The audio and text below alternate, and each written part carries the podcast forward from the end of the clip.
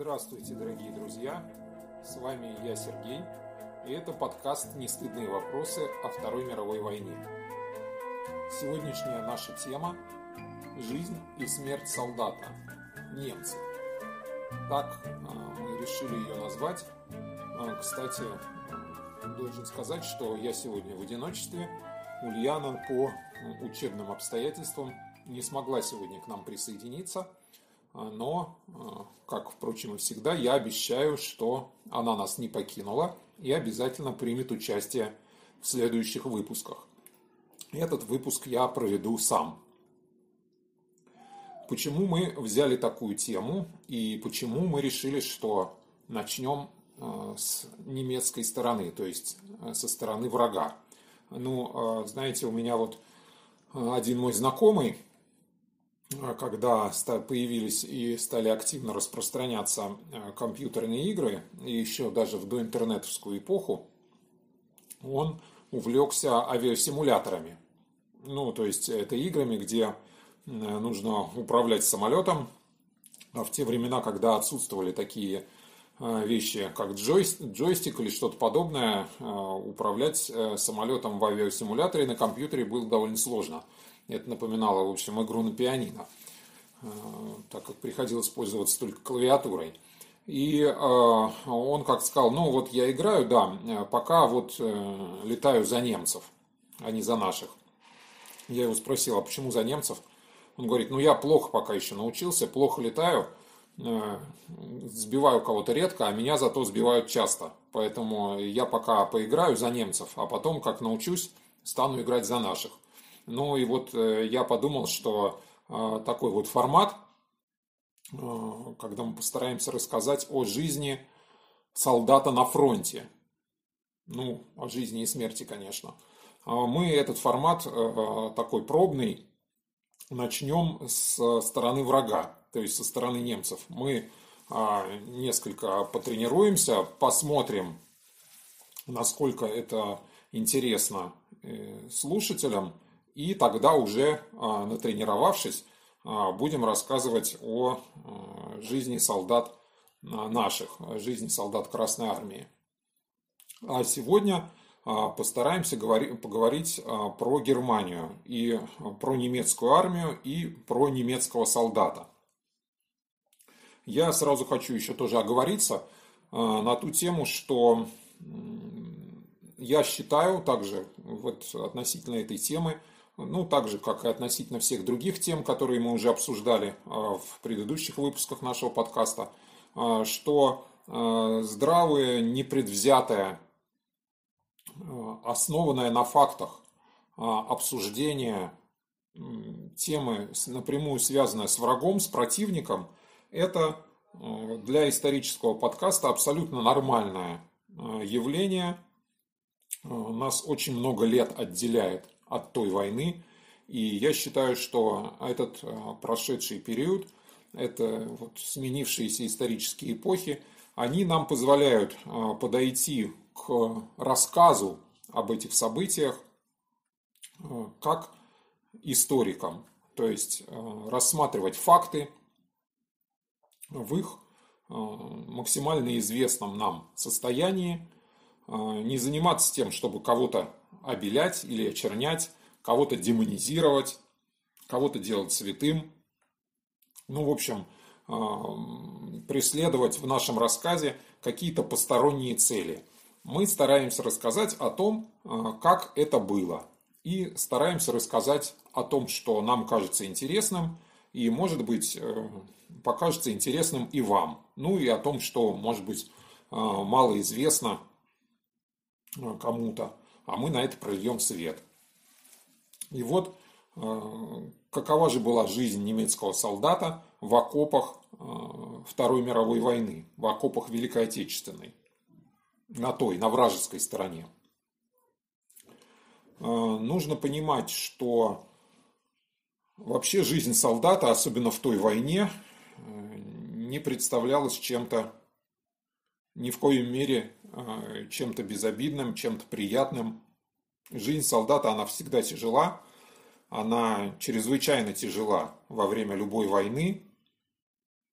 И э, каково бы ни было материальное снабжение, обеспечение, забот со стороны командования и так далее, это все никак не может отменить самого факта. На войне убивают и убивают много.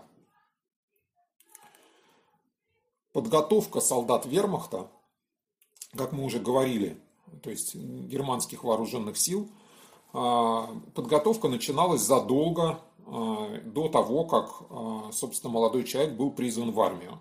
Мы говорили о том, что в мирное время в целях подготовки к военной службе все мужчины, а также все женщины, достигшие призывного возраста, первоначально призывались на определенный срок, мужчины на 6 месяцев, в ряды германской трудовой а, ну, в ряды германской трудовой службы, где они, будучи организованы по военному, то есть в околовоенные или полувоенные подразделения, исполняли различные, различные работы в народном хозяйстве, если можно так выразиться, немецком. То есть организов... жили организованно, практически как в армии, и а, под э, командой руководителей выполняли те или другие работы, как правило, в сельском хозяйстве или на стройках. Так или иначе, а, помимо того, что чисто экономической выгоды от а, подобного мероприятия, молодые люди готовились э, к службе в армии, готовились к дисциплине и со всем, что с этим связано во время армейской службы. После призыва на военную службу, которая в Германии ну, как мы знаем, а, Гитлер, Гитлер и нацисты восстановили а, обязательную воинскую повинность в Германии, как только пришли к власти. А, до этого и после Первой мировой войны обязательной воинской службы для молодых людей в Германии не было. Теперь она появилась. Призыву подлежали молодые люди в возрасте от 18 лет, начиная, начиная с 18-летнего возраста. А, когда а, молодой человек призывался в армию, он на 4 месяца попадал, как бы мы сейчас сказали, на курс молодого бойца. Да, именно на такой срок, на 16 недель. Достаточно продолжительный а, по меркам любой срочной службы. Первый период нахождения на воинской службе Э, состоял почти исключительно из такой чисто армейской муштры, связанной в наибольшей степени с маршировкой, то есть хождением строем и изучением воинских уставов в части взаимоотношений военнослужащих в армии. Ну, то есть воинские звания, отдание чести, рапорт Э, вышестоящему начальству и так далее и тому подобное. Ну и ходьба строем, который рассматривался как необходимый элемент создания представления солдат о дисциплине. По окончании этого периода начиналась подготовка непосредственно военная, то есть связанная с а, нахождением солдата, а, с необходимостью его нахождения в современной армии.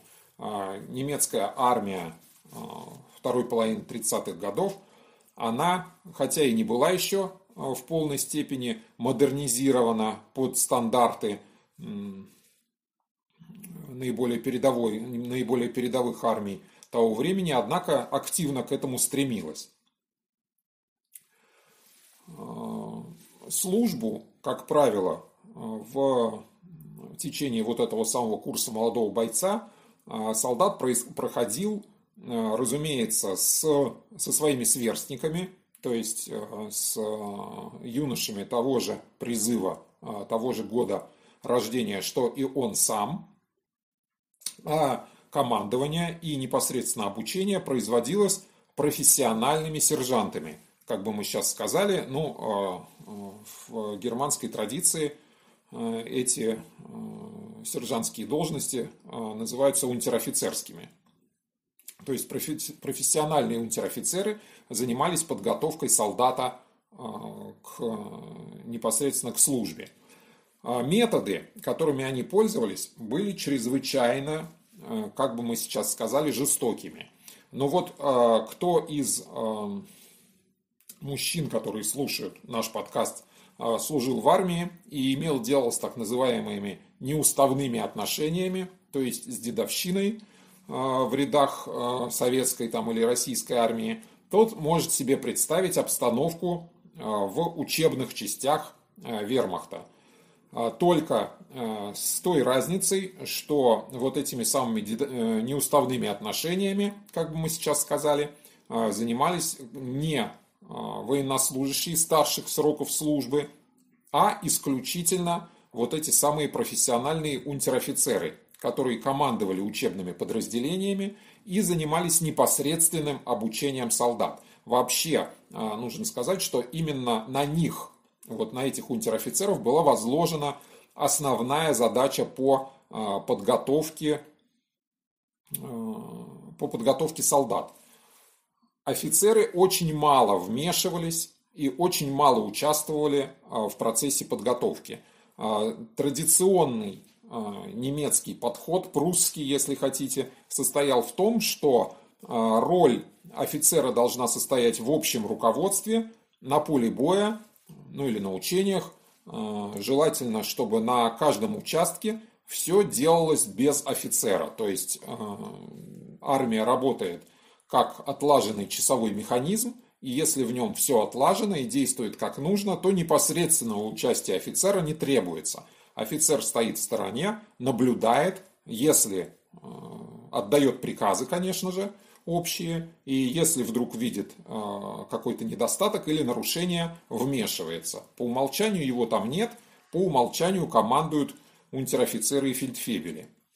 И вот этот унтер-офицер, живущий в казарме вместе с новобранцами, он себя ведет как такой самый если можно так выразиться, отмороженный дембель.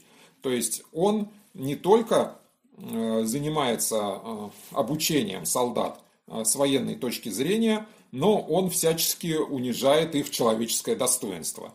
То есть он требует, в частности, в любое время дня и ночи, чтобы солдаты немедленно в припрыжку, что называется, несли ему покурить или бежали ему за пивом, или выполняли любой его какой-то каприз, э, что-нибудь ему приносили, приносили ему свежую газету, э, в общем, что-то подобное. И если э, этот, это требование, это распоряжение не выполняется, не выполняется как можно, быстро, как можно более быстрым образом, он применяет к ним различные методы коллективного наказания. Ну, вот эти самые, те самые упал, отжался, или стояние всего подразделения в коридоре со стульями э, вытянут, на вытянутой руке с табуретками, ну или еще что-нибудь, что его э, фантазия унтер-офицерская ему подскажет.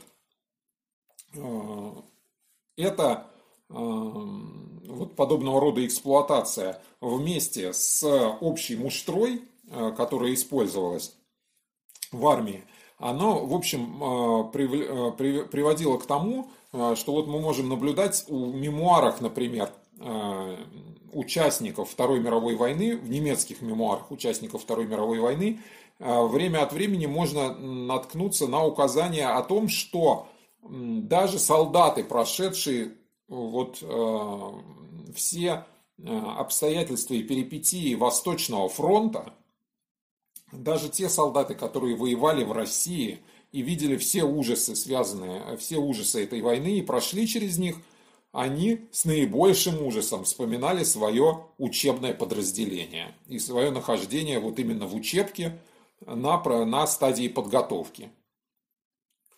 А, хотя, если говорить о, а, собственно, а, подготовке солдата, то в немецкой армии она основывалась на том, чтобы всячески приветствовать инициативу. То есть в любой обстановке военнослужащий обучался действовать в первую очередь по обстоятельствам. Разумеется, он должен был исполнить приказ. Но каким конкретно образом этот приказ будет исполнен, это в значительной степени оставлялось на усмотрение исполнителя.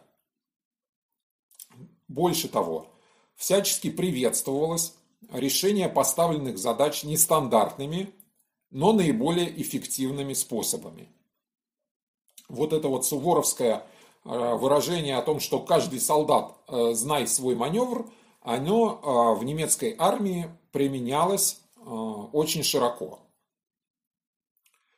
Война, которой готовились солдаты вермахта, это, безусловно, была, ну, мы не можем сказать, что это была война машин, не так много их было там, допустим, еще в 30-х годах, да и позднее, в общем, количество техники, находившейся на вооружении германской армии, оно, в общем, всякими книгами, фильмами в значительной степени преувеличено.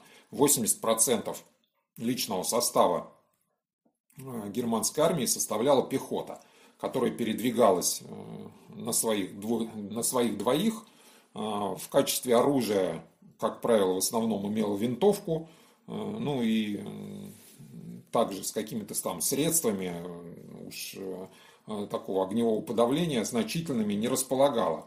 Но, тем не менее, на что делался упор во время подготовки солдата? Солдат готовился к войне оружия.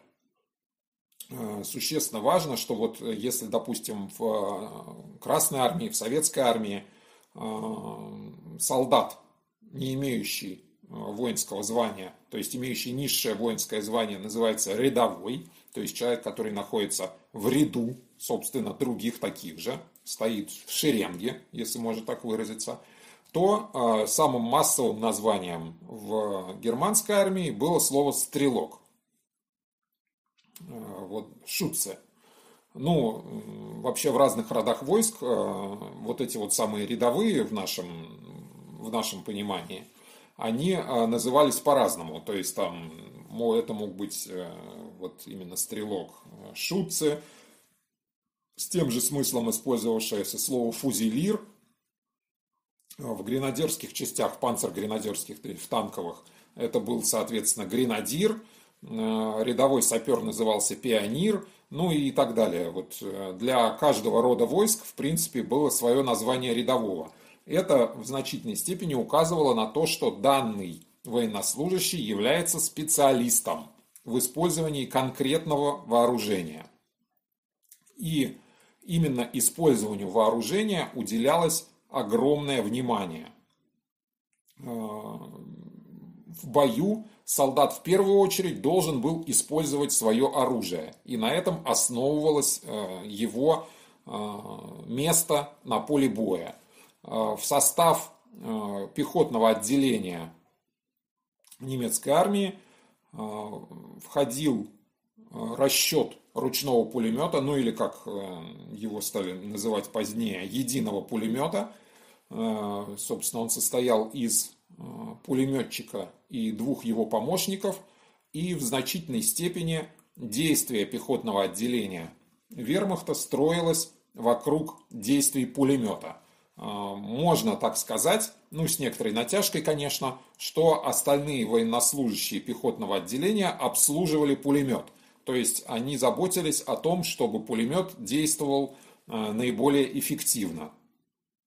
Кроме того, а, все военнослужащие проходили обязательную подготовку и обязательную тренировку в совместных действиях с другими родами войск. То есть обязательно с танками, даже в тот период, когда танков в немецкой армии было очень мало, роль танков могли использовать э, макеты, поставленные на автомобильное шасси, там кустарным образом изготовленные имитаторы танков. Но в любом случае солдат обучали, как действовать совместно с танками. То же самое касалось, касалось артиллерии, авиации. В общем, э, солдат уча, учили действовать э, в бою, в котором используются все э, вооружения, все виды и средства вооружения э, современного на тот момент. Когда немецкая армия отправилась на фронт, когда она оказалась в окопах, ну, э, не так, чтобы широко принято говорить о Второй мировой войне применительно к окопам. Мы привыкли, ну и мы понимаем, что Вторая мировая и, та, тот театр военных действий, который находился на территории нашей страны, Великая Отечественная война, это была война маневренная. То есть войска достаточно быстро наступали, отступали, совершали какие-то охватывающие действия. Все мы представляем себе, что все менялось достаточно быстро. И здесь говорить об окопах э, применительно к тому, что мы видели, допустим, ну не мы видели, а мы знаем о Первой мировой войне, вроде бы как не приходится.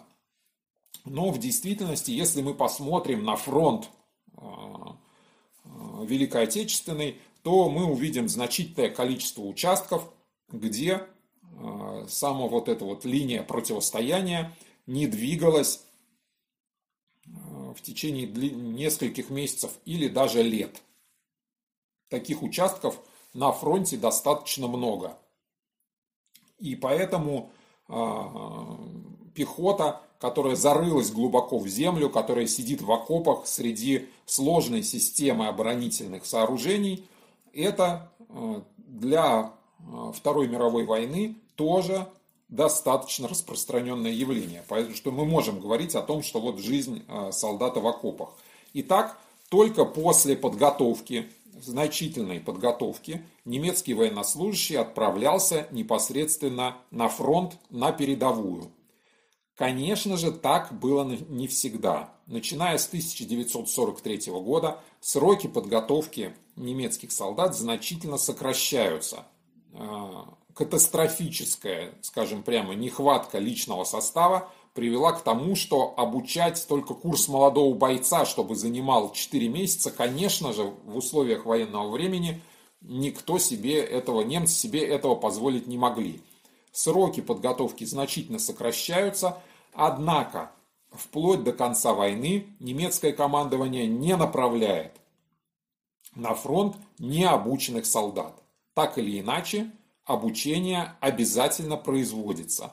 Оно содержит, пусть сокращенные, но все те же самые элементы, которые оно в себе содержало, это обучение в мирное время. По-прежнему в обязательном порядке все э, рядовые военнослужащие вермахта обучаются читать карту. По-прежнему э, все они обучаются то есть проходит учение, э, э, в обязательно в учебных частях проходит учение по действию военнослужащего в составе своего подразделения, то есть отделения, взвода, роты и так до батальона. Это до того, как а, военнослужащий попадет на фронт. Значит, вот его, вот, наконец, из учебного лагеря, где, кстати сказать, кормили неважно, все вспоминают, э, все выжившие немецкие военнослужащие, пережившие учебный лагерь и фронт, вспоминают о том, что в тылу, в учебном лагере, в учебных частях кормили плохо. Э, собственно, еда полноценная была один раз в день. Это обед. А утром и вечером нечто вроде чая, ну или вернее кофе – который уже в период войны состоял, конечно, из суррогатного, из кружки суррогатного кофе и одного бутерброда, намазанного, как правило, не маслом, а маргарином. Вообще немецкая промышленность, она достигла значительных высот а, в производстве а, разного рода заменителей естественных продуктов.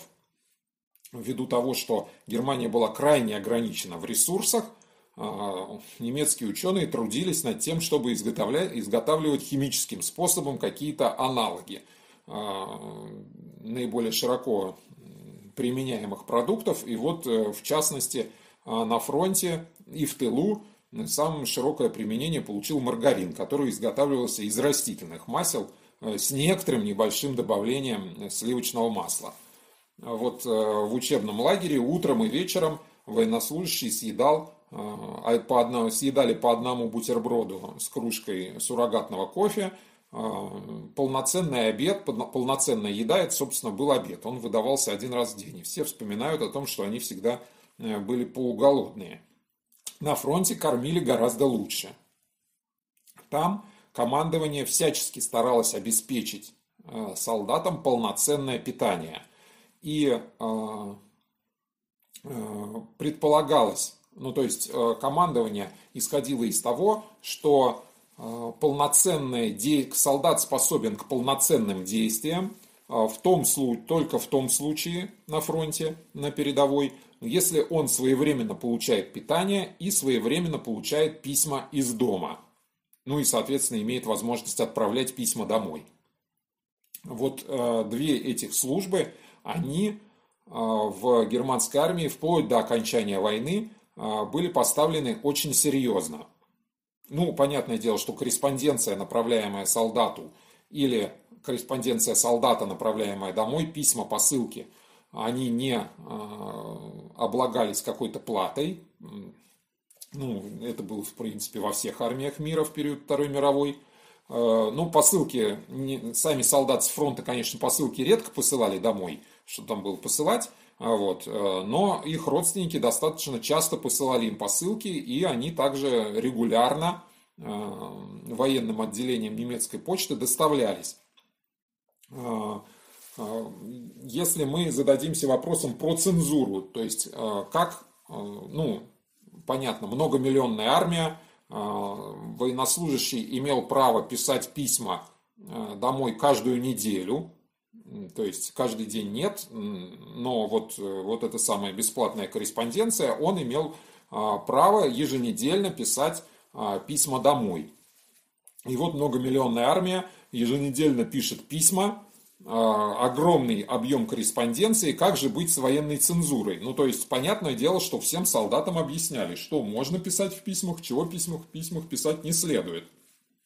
Разумеется, ни в коем случае нельзя писать конкретных а, названий своей части, нельзя писать мест дислокации, где вы сейчас находитесь, ну и вообще желательно какую-то конкретную воинскую, военную информацию свести к минимуму.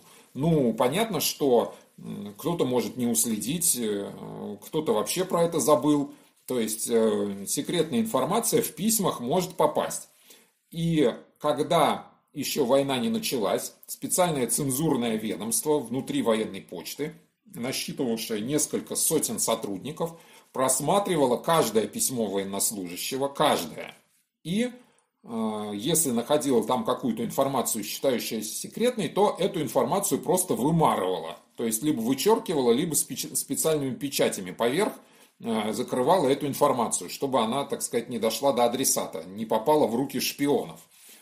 А, э, когда началась война, и когда вот эти самые несколько миллионов солдат писали эти письма, то э, ну, возникает вопрос, какой же должен быть штат цензоров, чтобы они своевременно имели возможность все это просмотреть, удалить и так далее. А, было принято достаточно изящное решение, которое состояло в том, что письма э, солдат на родину ну, следует отправлять с задержкой недели на две. Ну, расчет следующий. Даже если солдат там написал в письме, что э, какую-то конкретную информацию, то за две недели с высокой вероятностью эта информация уже устареет. И если вдруг попадет в руки шпиона, то будет неактуальной. попав на фронт, отправляясь на фронт, собственно, отправляясь на передовую, э, мы понимаем, что происходило это э, из в экономическом плане достаточно развитого немецкого общества, каким оно было, собственно, перед войной. Мы говорили о том, что с товарами раз, различными потребительскими в Германии вплоть до начала Второй мировой войны все обстояло очень неплохо. Поэтому а, военнослужащий, отправлявшийся на фронт, был в этом плане очень неплохо экипирован. То есть какие-то блага цивилизации, к которым он привык в мирной жизни, он, безусловно, мог взять с собой а, в армию. И не только в армию, но и на передовую какие вещи мог иметь солдат при себе, это все довольно жестко регламентировалось. То есть не все, что угодно он мог взять с собой. То есть он, допустим, не мог взять с собой там половину своей домашней библиотеки, чтобы почитать книжки, или какие-то предметы роскоши, там ковер. Ну, даже офицеры не могли себе такого позволить. Вот. Но, в принципе, в рамках этих регламентаций там было всего довольно много чего, ну, мы это будем говорить там, в следующем выпуске, когда будем говорить про нашу сторону, чего, в общем, советский гражданин, к сожалению, не видел никогда даже в своей мирной жизни. Помогало ли э, командование немецкое, оно заботилось о том, чтобы создание комфортной обстановки тоже влияло на боеспособность солдата. Ему он будет э, окружен какими-то привычными вещами, он сможет пользоваться там тем, что он привык, ну там, не знаю, кремом э, для рук, вот, или там не знаю, одеколоном, а, вот, э, какими-то еще безделушками, к которым он привык там в мирной жизни, если он сможет пользоваться всем этим тоже и на передовой, то значит он будет чувствовать себя более комфортно, он будет лучше воевать. А, Понятно, что личное количество личных вещей солдата, оно не должно и не может быть каким-то безразмерным, но тут нужно учитывать, что если мы говорим, вот, например, о пехоте, а, ну, любой пехоте, которые служили в пехотных соединениях, там, обычных пехотных дивизий или э, пехотные части в составе танковых, моторизованных подразделений, то а, понятное дело, что все свои личные вещи солдат с собой не нес. Повторяю, большинство солдат передвигались пешком, и э, тащить еще при этом все свои личные вещи, это было бы очень тяжело и сильно бы сокращало скорость движения таких подразделений. Поэтому, собственно, ранец, в котором у солдат хранились его личные вещи, он сдавал в обоз а нес на себе только что-то самое необходимое. Ну вот, если говорить о личных вещах, то у солдата при себе была так называемая сухарная сумка. Это такой предмет снаряжения, который ну, практически во всех армиях, начиная с незапамятных времен, там, века с 17 присутствует. Это такой довольно большой прикрепля... сумка, довольно большая по размеру, прикрепляемая к амуниции, к портупее или к ремню к поясному – а, в которой, ну, по названию понятно, то есть э, изначально в нем, в этой сумке должен был находиться, что называется, сухой паек, то есть э, э, то, что солдат непосредственно вот там на марше, где-то на привале может съесть, то есть сухари. Ну, а в Германии во время Второй мировой войны, собственно, сухарей на довольствие не было.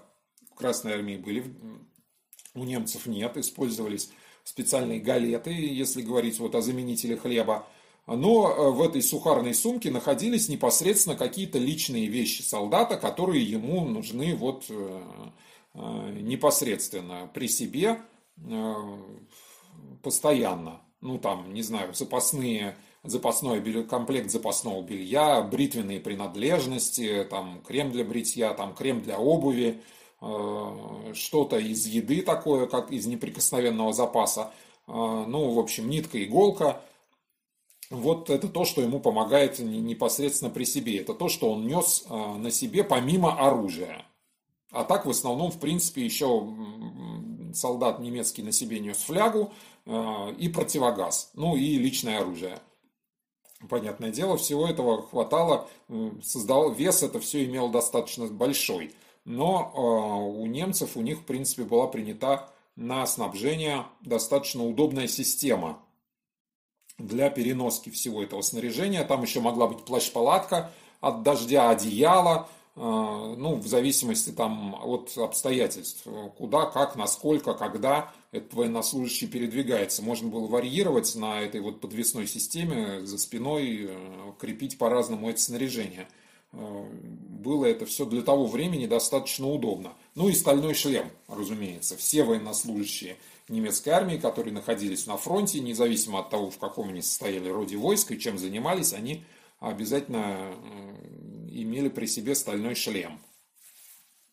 А, когда военнослужащий находился непосредственно на позициях, там а, количество а, его личных вещей, оно могло ну, понятное дело, что оно в значительной степени варьировалось в зависимости от сложности обстановки.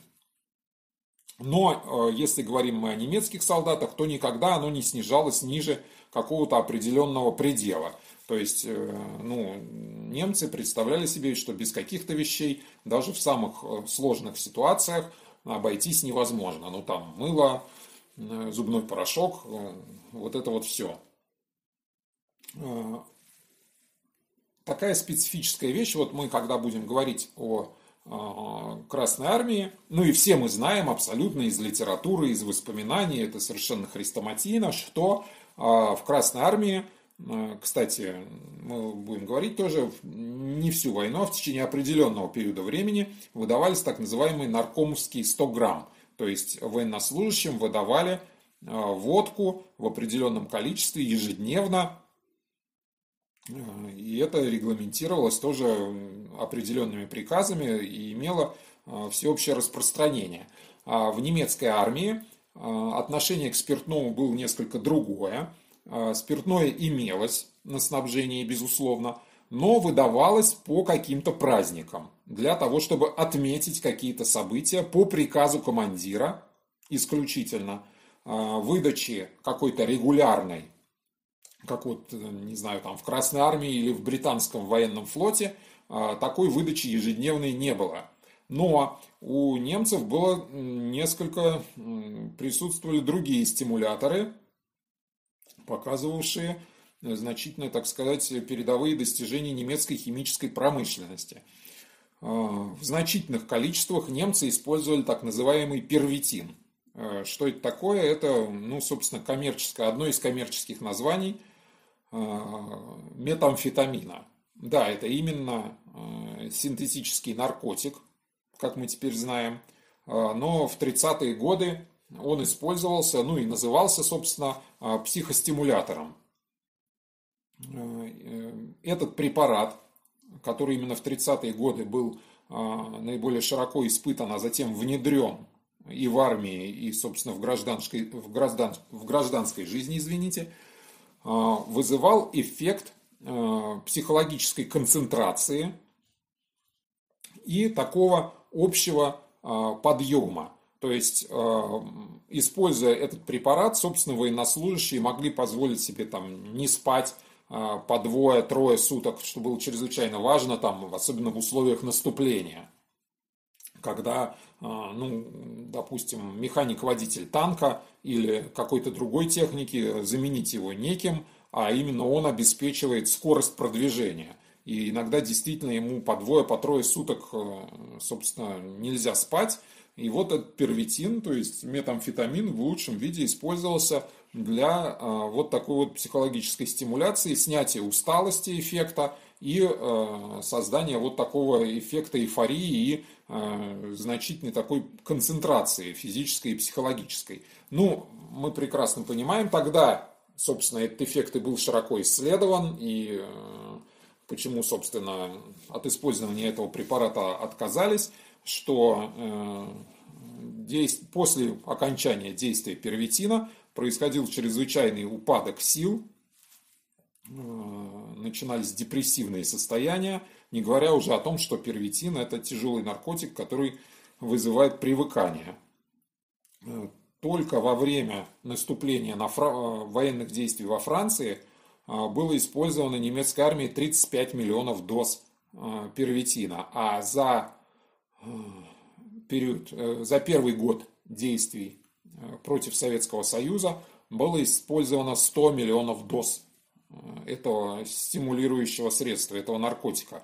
Ну, находился он, то есть не было так, что каждому солдату там в довольстве выдавали там какое-то количество, а, но он а, был у санитара, то есть у а, медика храни, хранился определенное количество доз, которые ему выдавались, и те солдаты, которые в этом нуждались, они могли к нему обратиться, и он им выдавал. Правда, когда отрицательные и побочные эффекты его применения были, стали достаточно очевидными, а, поставки первитина в армию прекратились. Но это не значит, что солдаты не могли его добывать там каким-то своим путем.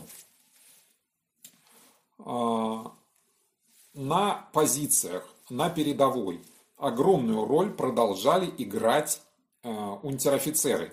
Унтер-офицеры, ну то есть сержанты из состава наиболее продвину, продвинувшихся по службе рядовых военнослужащих. Если мы будем говорить вот опять-таки о обстановке учебного лагеря, то, конечно же, в действующих частях ничего подобного уже не было. Никто из э, сержантов или офицеров никогда не допускал никаких действий, унижающих достоинство солдата. То есть здесь все было строго в противоположном смысле. Э, вся вот эта вот, как мы бы сказали, дедовщина осталась в учебке. В действующих частях ничего подобного не было, было только всячески проповедовалось и проводилось а, уважительное отношение к солдату, чтобы он, опять-таки, взаимно испытывал высокое доверие к своим командирам. И, в принципе, эта цель а, в значительной степени была достигнута. Понятно, что в условиях тяжелейшего, вот того тяжелейшего состояния, в котором находится в боевых действиях военнослужащий, он нуждается, ну как бы не только же ему наркотики будут обеспечивать какую-то психологическую разгрузку. А, командование немецкое заботилось о, а, ну скажем так, духовной составляющей жизни солдата. А, все, ну, наиболее распространенные, две наиболее распространенные конфессии – в Германии того времени, ну и сейчас, это, собственно, католическая церковь и лютеранская, протестантская. Вот в составе э, вермахта, ну и не только вермахта, и люфтваффе, и криксмарины э, служили военные священники. Именно этих двух конфессий. То есть в каждой дивизии был католический священник и протестантский. Эти священники, они, кроме того, что они, разумеется, Основное их действие было сосредоточено при госпиталях, то есть они окормляли раненых, там, умирающих и так далее. Но, кроме того, они регулярно проводили богослужения. Причем и а, в боевых условиях, на передовой а, тоже. Каждый а, военнослужащий, который там исповедовал в одну из этих религий, одну из, принадлежал к одной из этих христианских конфессий, имел возможность подать рапорт, даже если в том случае, если ему нужно было вот э, присутствовать на богослужении. Ну, рапорт он мог подать о том, что ему, допустим, нужно было как-то вне очереди. Он мог, допустим, подать рапорт, что ему надо пойти на исповедь. Вот. И его тогда отпускали. Если э, же э, ну, стандартно, что называется, то как можно более регулярно проводились богослужения той и другой конфессии, полевые, которые проводили именно полевые священники, которые состояли в штате а, армии, э, носили военную форму, ну, с соответствующими знаками различия. А, то есть капелланы в обязательном порядке присутствовали а, в немецкой армии на протяжении всей войны. Это не касается, разумеется, частей СС. Части СС официально эсэсовцы официально были атеисты, и поэтому в составе частей СС а, военных священников не было. Это, впрочем, не говорит о том, что а, военнослужащий СС не мог присутствовать на богослужениях, там, которые проводили военнослужащие других, ну то есть армейских частей. Это не запрещалось, но официально религия в войсках СС не присутствовала. Если военнослужащий получал ранение, то а, медицинская служба вермахта была построена так, что наиболее эффективную помощь этому военнослужащему необходимо оказать непосредственно на месте. То есть каким, насколько эффективны будут действия вот медика, который займется этим раненым вот прямо здесь, когда он был ранен, ну то есть вот здесь на передовой, э, тем больше вероятность, что э, этот э, раненый сможет поправиться. Поэтому квалификация штатных медиков, вот, пехотных частей, находящихся на фронте, была достаточно большой. Все они проходили специальную подготовку медицинскую. Их задача состояла не просто в том, чтобы вынести с поля боя раненого, а в том, чтобы оказать ему наиболее эффективную первую помощь, то есть они могли там, они были обучены делать уколы, у них были для этого там определенные, у них были для этого препараты, шприцы, действовали они, как правило, подвое, если это позволяло, если позволяли обстоятельства, или, а, ну, то есть, чтобы более эффективно вынести лежачего раненого, или санинструктор, как, ну, это, это слово наше, как бы, ну вот э, э, санитар имел право привлечь э, любое количество рядовых военнослужащих для того, чтобы они ему помогли нести раненого. Вот, это не запрещалось, э, наоборот, поощрялось. Ну, там понятно, что не могли четыре человека там нести одного раненого. Вот, но два под командованием санитара, да, пожалуйста, что называется, чем более эффективно будут вынесены все раненые, тем быстрее они вернутся в строй. То есть упор делался на то, чтобы оказать максимальную помощь непосредственно раненому, непосредственно на поле боя если военнослужащий бывал убит, что, как мы понимаем, э, на той войне происходило очень часто. Ну, то есть, насколько часто, ну, общие потери, безвозвратные потери вооруженных сил Германии э, убитыми и умершими от ран, считая союзников, воевавших в ее составе, э, исчисляется где-то в 4 миллиона человек – и, а некоторые подразделения, которые в течение длительного периода времени действовали на передовой, э, несли огромные потери. Ну, вот, например, одна из рот одной из пехотных дивизий Вермахта, действовавшим на Восточном фронте с 1941 по 1944 год, потеряла убитыми и ранеными 1500 человек. Учитывая, что штатный состав пехотной роты, он не превышал 150 человек, то есть мы можем понять, что полностью практически состав этой роты сменился 10 раз. Убитых э, товарищей э, немцы э, старались всегда хоронить отдельно. То есть массовые захоронения в виде вот братских могил не были типичным явлением. Э, каждого старались похоронить в отдельной могиле, на могиле поставить крест, на кресте должно было быть написано его имя, фамилия, воинское звание. При этом, если позволяла обстановка, то командование старалось максимально использовать воинские почести. Ну, то есть где-то под огнем, разумеется, противника, там в жестоком бою и так далее, этому особого внимания не уделяли. Но если э, наступало затишье в боевых действиях или войска наступающие уходили вперед, или там прекращались атаки противника. Ну, то есть, э, так или иначе, э, боевые действия становились менее интенсивными. Специальные команды, для этого назначенные, занимались сбором убитых, а после этого а, этих убитых хоронили с максимально возможными воинскими почестями, там вплоть до салютов, а, процессий торжественных э, из э, сослуживцев, несения воинских наград и так далее. Причем это касалось не, касалось не только офицеров, в первую очередь офицеров убитых, конечно, тоже, но и солдат в том числе, так как командование вермахта считало, что именно вот такой максимально полный военный церемониал, он тоже действует на а, личный состав в положительном ключе. То есть он придает некую вот такую вот, а, придает некий антураж, а, который успокаивает военнослужащего хотя бы в том плане, что если он и сам погибнет, то по меньшей мере похороны ему обещаны достойные. Так как личного состава катастрофически э, не хватало в большинстве подразделений э, немецкой армии, начиная уже с 1942 года, то такая вещь, как отпуск, она была достаточно редкой.